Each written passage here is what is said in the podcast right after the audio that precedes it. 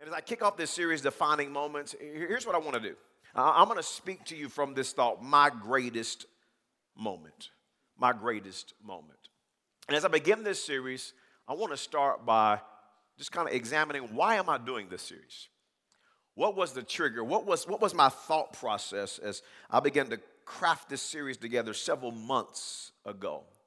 And here, here's kind of the overarching theme of this entire series is we all have moments in life that define us. They define our future, that, that, that dramatically changed the course of our life. Sometimes what happened was for the bad or for the good, but it, but, but it changed the course of our life. And, and what I want to do is throughout this series, I want to help you to have some defining moments that will positively impact the course of your life, that will positively, to positively impact the direction of your life.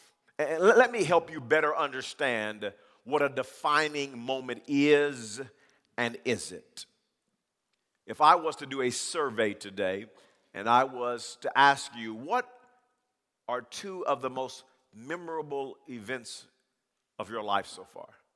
Two of the most memorable events. And there'd be a wide variety of answers. Some of you would go back to childhood and you would talk about a Christmas that you, you really remember, and maybe you got your first bicycle, and it was just, it was one of those fond memories. And, and so some of you would say, you know, I remember for me it was, you know, graduating high school, or it was graduating from college, or it was my very first job. I, I just have a great memory of that. Or some of you would say, my, my wedding day, or, or my, my, my birth of my children, or, or my first child. It was just one of the most incredible memories I've, I've ever had. Some of you would say going on a vacation, going to see the Grand Canyon, or going to Disney World, and you would, it would just it was fond memories, one of the most mem- memorable moments of your life.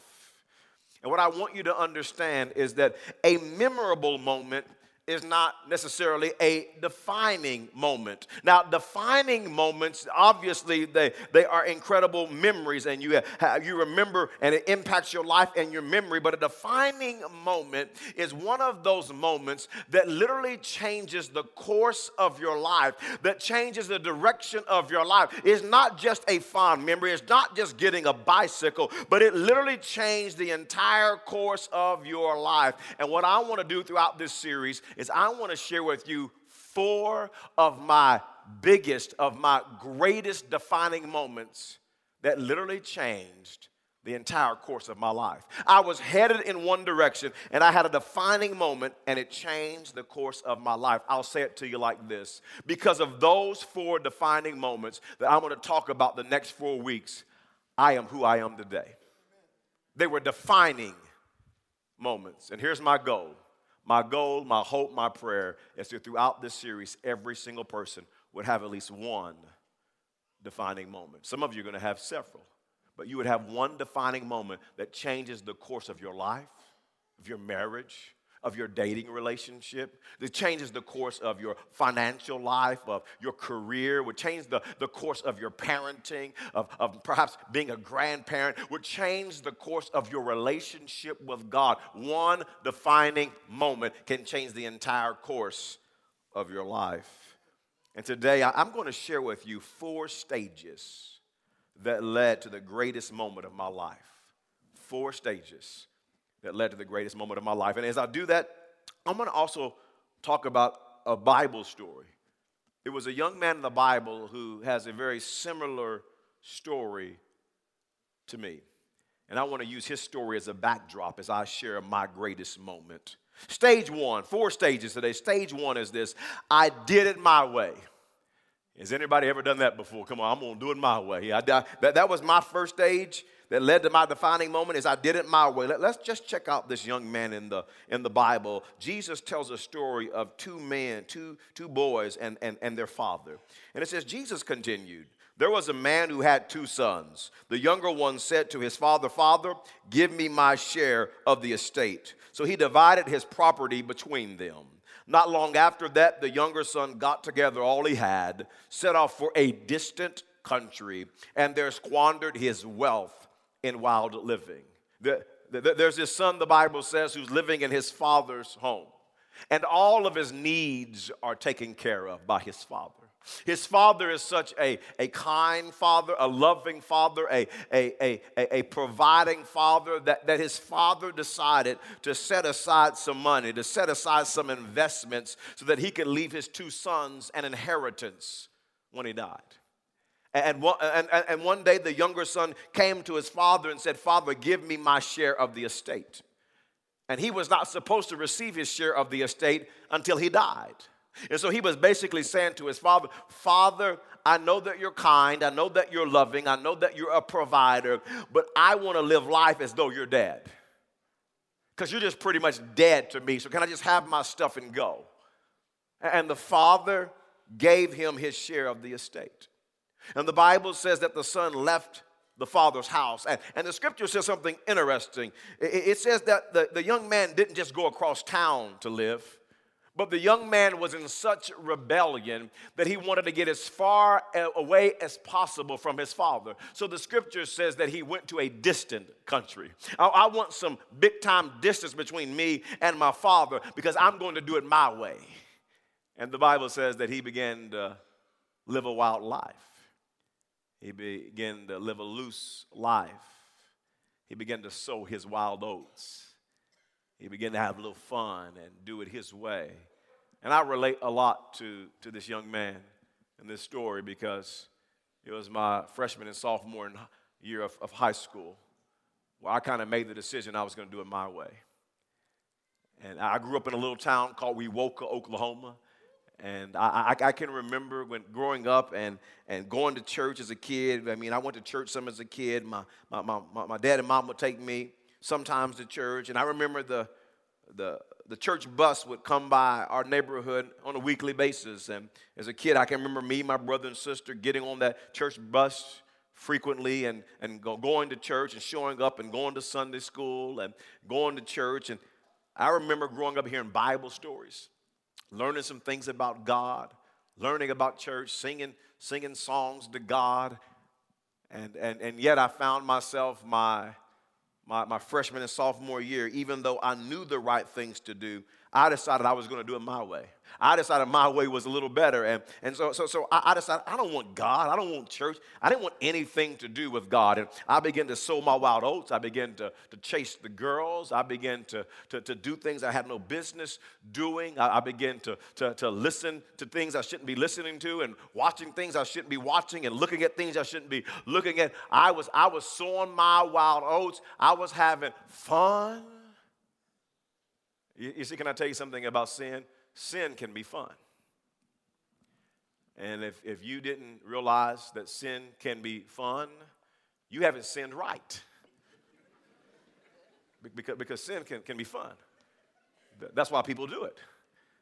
That's why they get enticed. That's why they they get lured into sin because because it can be it can be fun. And the scripture talks about this in hebrews chapter 11 and verse 25 when, when it describes moses. It says he chose to be mistreated along with the people of god rather than to enjoy fun to enjoy the fleeting pleasures of sin to enjoy to have fun. But notice that word the fleeting pleasures of sin. It only lasts for a little while. Sin only lasts for a season, the fun of it.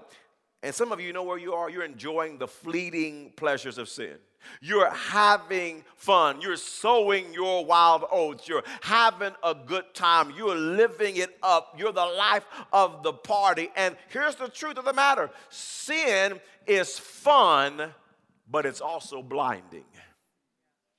It's fun, but it's blinding. The Bible talks about this in Second Corinthians chapter 4 and verse number 4. It says, The God of this age has blinded the minds of unbelievers. Notice that blinded, they can't see.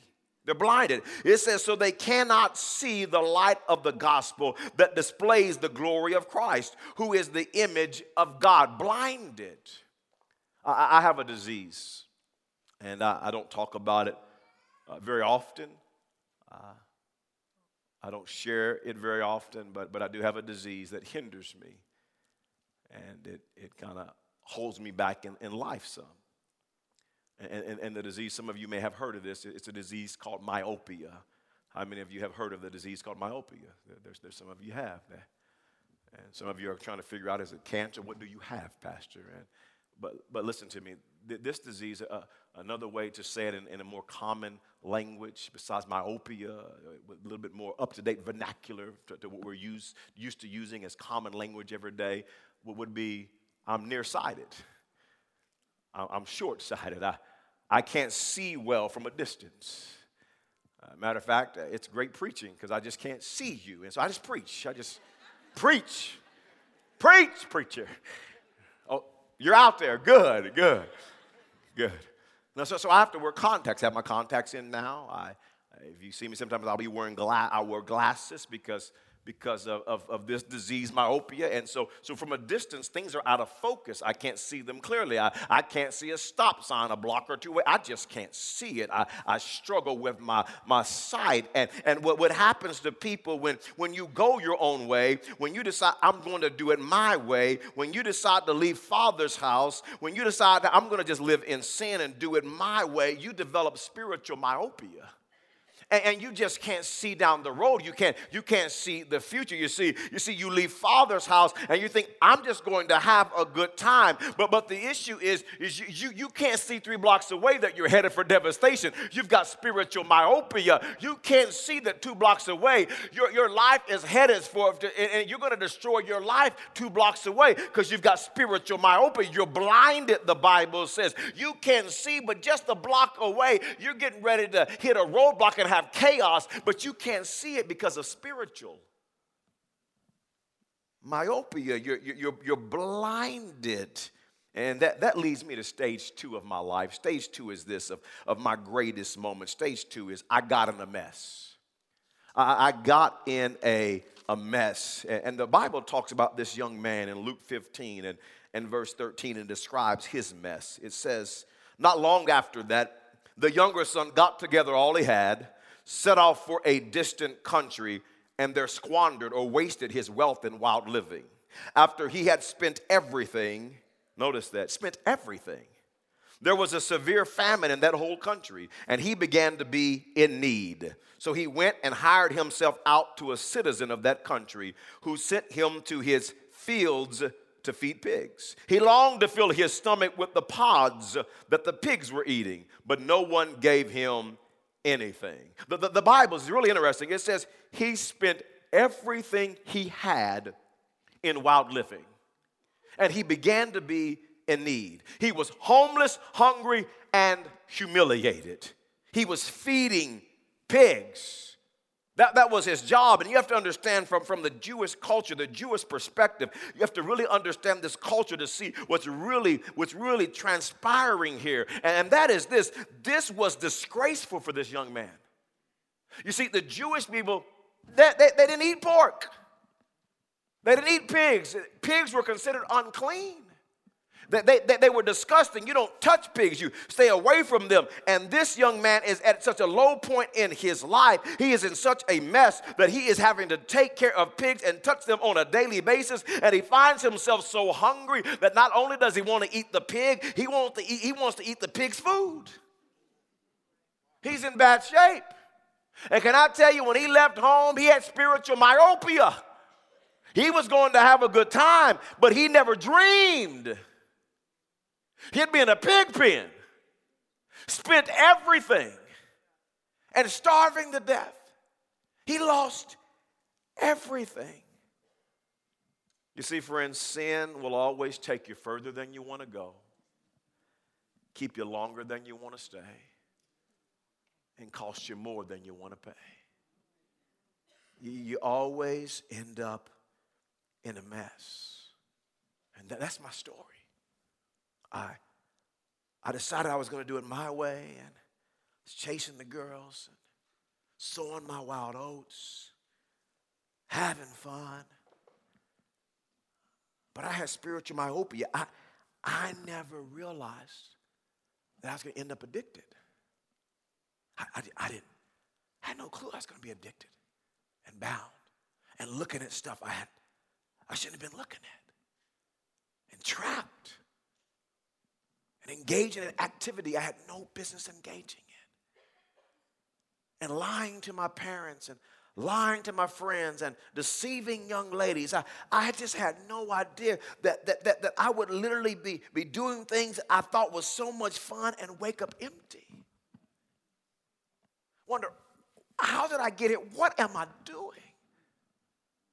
I just, I just had no idea that, that the fun that I was after and, and doing my own thing and sowing my wild oats, I had no idea it would leave me in a mess. And, some of you can relate to my story. You, you can relate to the prodigal son's story because your story is this sin has taken me further than I wanted to go, it's kept me longer than I wanted to stay. And Lord knows it's cost me way more than I wanted to pay. And you find yourself addicted. You, you find yourself with a drug habit or alcohol addiction or gambling addiction or a spending addiction, a shopping addiction, and just got yourself in major debt, or you find yourself harming yourself, taking pills that just trying to cope with the pain, or you find yourself cutting yourself, and some of you find yourself in sexual sin and trapped and bound.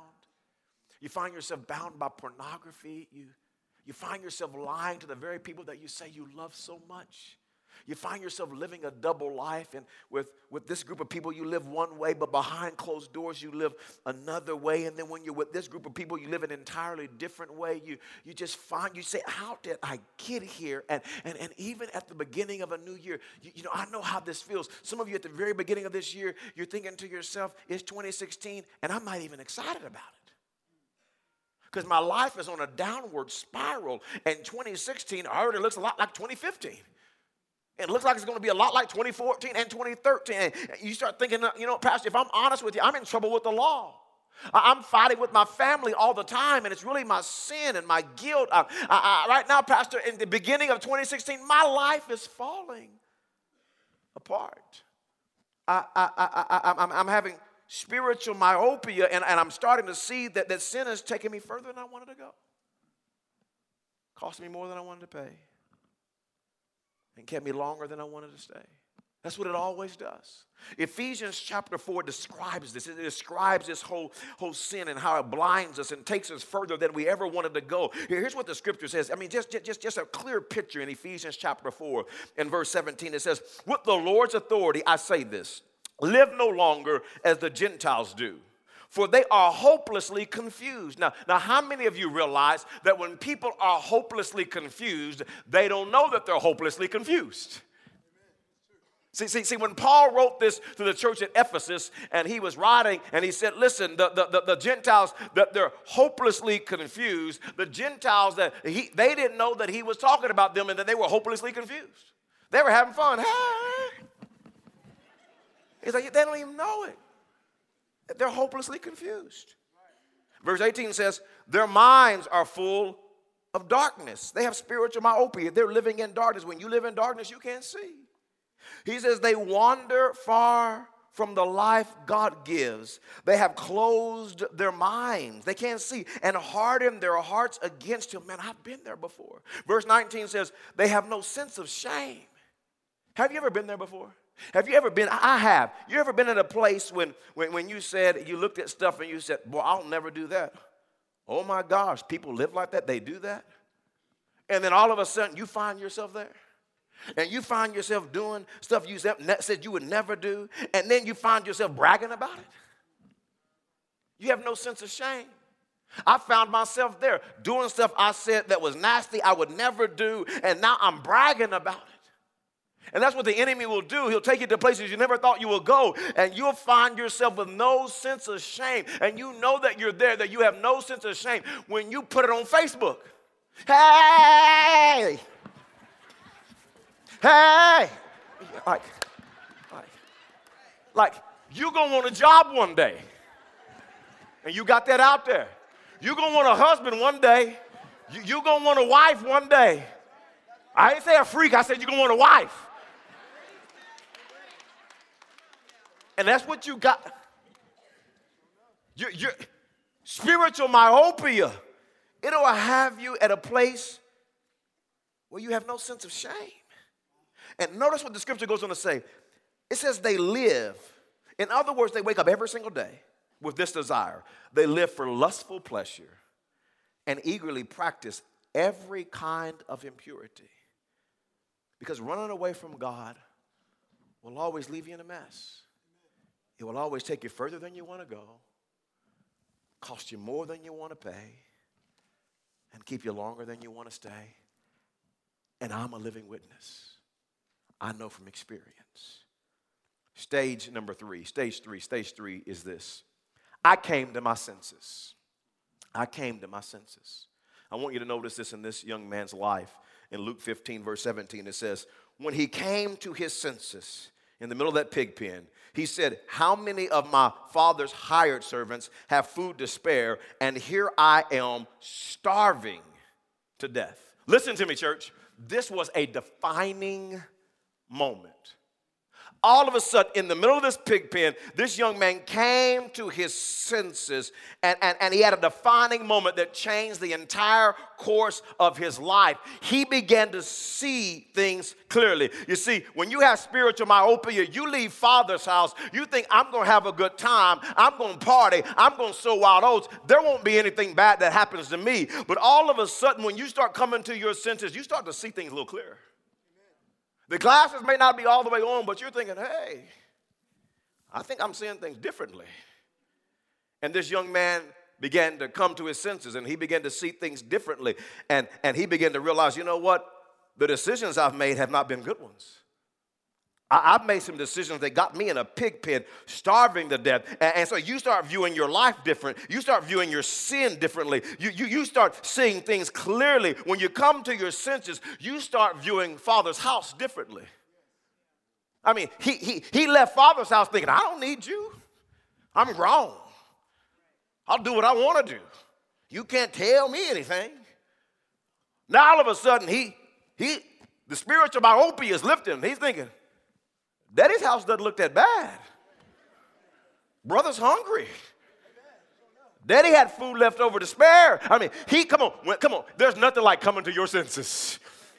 Because you just start to see things differently. You start to see more, more clearly when you come to your senses. And, and Isaiah describes this in Isaiah chapter 9, verse number 2. It says, The people walking in darkness have seen a great light. I mean, spiritual myopia has lifted. They were walking in darkness, but they came to their senses and have seen a great light. On those living in the land of deep darkness, a light has dawned. And I'll never forget when I came to my senses. Excuse me. I was a senior in high school, living wild, chasing the girls, addicted, bound. And it was Thursday night after football practice. I was invited to go to a Fellowship of Christian Athletes meeting. I didn't care anything about God. I didn't care anything about church. I didn't care anything about Christian athletes. It just, I had no interest or desire at all. I was doing my thing. I was doing my thing. And there was a recruiter from Brown University from the football program coming to recruit me to play at their school, an Ivy League school on the, on the East Coast. He was supposed to meet with me and my dad that Thursday night. And we're excited. I'm excited. Cleaning the house, all prepared, ready for the college recruiter to come. And, and he called me that night and said, Herbert, I, I can't make it tonight. I'm stuck in Oklahoma City. I'll, I'll get down tomorrow morning and pull you out of class and spend some time with you and talking to you about our program. So I was bummed and a little disappointed. And I remember they were having the Fellowship of Christian Athletes meeting that I had no interest in going at all.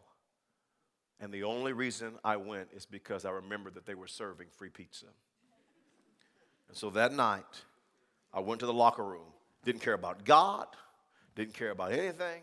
I went with my bass pumping, listening to some crazy music, didn't care anything about God. Went there for free pizza. And that night, I sat on a football locker after eating my pizza, and Todd Thompson, the former kicker for the Oklahoma Sooners, he sat in a chair and he shared the gospel. And he said something to the effect of, Listen, God loves you. And he sent his son Jesus down the cross for you. He has a plan for your life. He wants to forgive you. You don't have to continue to live like you're living. He has a plan for you. And I can't tell you what happened to everybody else in that locker room. But that night in that locker room, I began to come to my senses. For the first time in my life, I began to see clearly. I began to see that the decisions that I'm making are going to lead me down a road that I don't desire to be on. I'm going to end up at a place that I don't want to be. I just began to see clearly the, the, the what I'm doing, trying to be a playboy, chasing the girls, the parties. I began to see clearly for the first time. And that night in the football locker room, as a senior in high school, captain on the football team, I didn't care what anybody else thought that night. Tears began to stream down my face. It was a defining moment. And I surrendered my life to Jesus Christ. And I am where I am today because of one defining moment in a football locker room when I said yes to Jesus. I came to my senses. Number four is this stage four. Stage four. Stage four is this I went home. I want to talk to you about my story. I, I went home. Before I get to my story, listen to the prodigal son. It says in Luke 15, verse 18, I will set out and go back to my father. He's in the middle of the pig pen. He comes to his senses. How many know you can be in the middle of sin and God, God can grab a hold of you right where you are? And he said, I'm going to go home. And he said, Father, I have sinned against heaven, and I am no longer worthy to be called your son. Make me like one of your hired servants. In verse 20, I love this. So he got up and went to his father. It was a defining moment. He went to his father. He was, he was in the pig pen. It was a defining moment that changed the entire course of his life. He left the pig pen. He left hunger. He left addiction. He left pain. He left rebellion. He humbled himself. He admitted he was wrong. He realized for the very first time I need my father. I need my father. And the scripture goes on to say, But while he was still a long way off, his father saw him and was filled with compassion for him. He ran to his son, threw his arms around him, and kissed him. It, it says when the father saw him, the, the son had left the pig pen. He was a long ways off, hungry, probably could barely, barely walk, and the father saw him a long ways off, and the Bible says the father took off running to meet his son, met him, hugged him, and kissed him. Here's what I want you to know I'm a living witness. If you'll take one step towards God, He'll come running your direction. He loves you, He cares for you, He wants to forgive you, He has a plan for you. And that night in that football locker room, I took a step towards God, and God flooded me with His mercy and His grace and His forgiving power, tears streaming down my face. I said, Yes, Lord, I'm yours. That, that Sunday, I went to church. I was water baptized. I got in a small group, and I'll never forget studying Experiencing God, Henry Blackaby, by Henry Blackaby.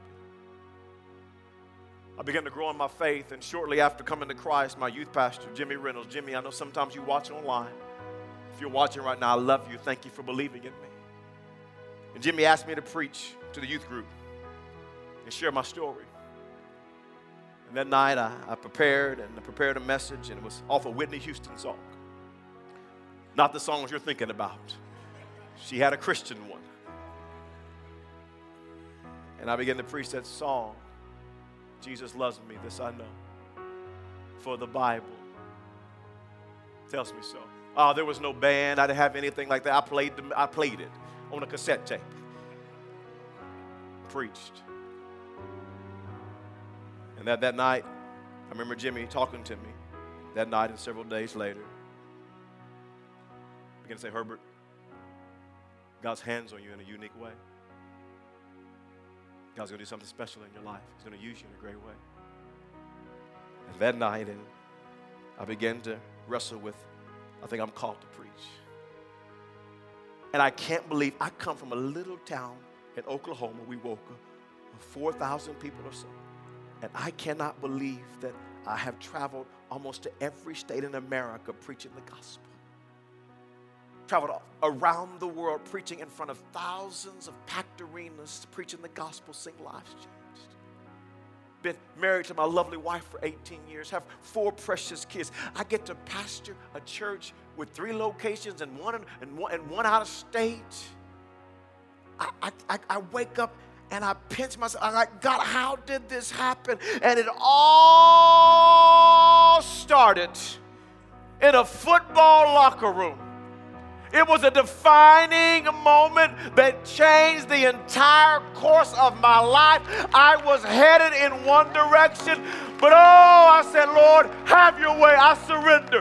And I changed courses. And I wake up today, 23 years later, and I can tell you defining moments are real and they'll change the entire course of your life. And I believe today God wants to give some of you a defining moment.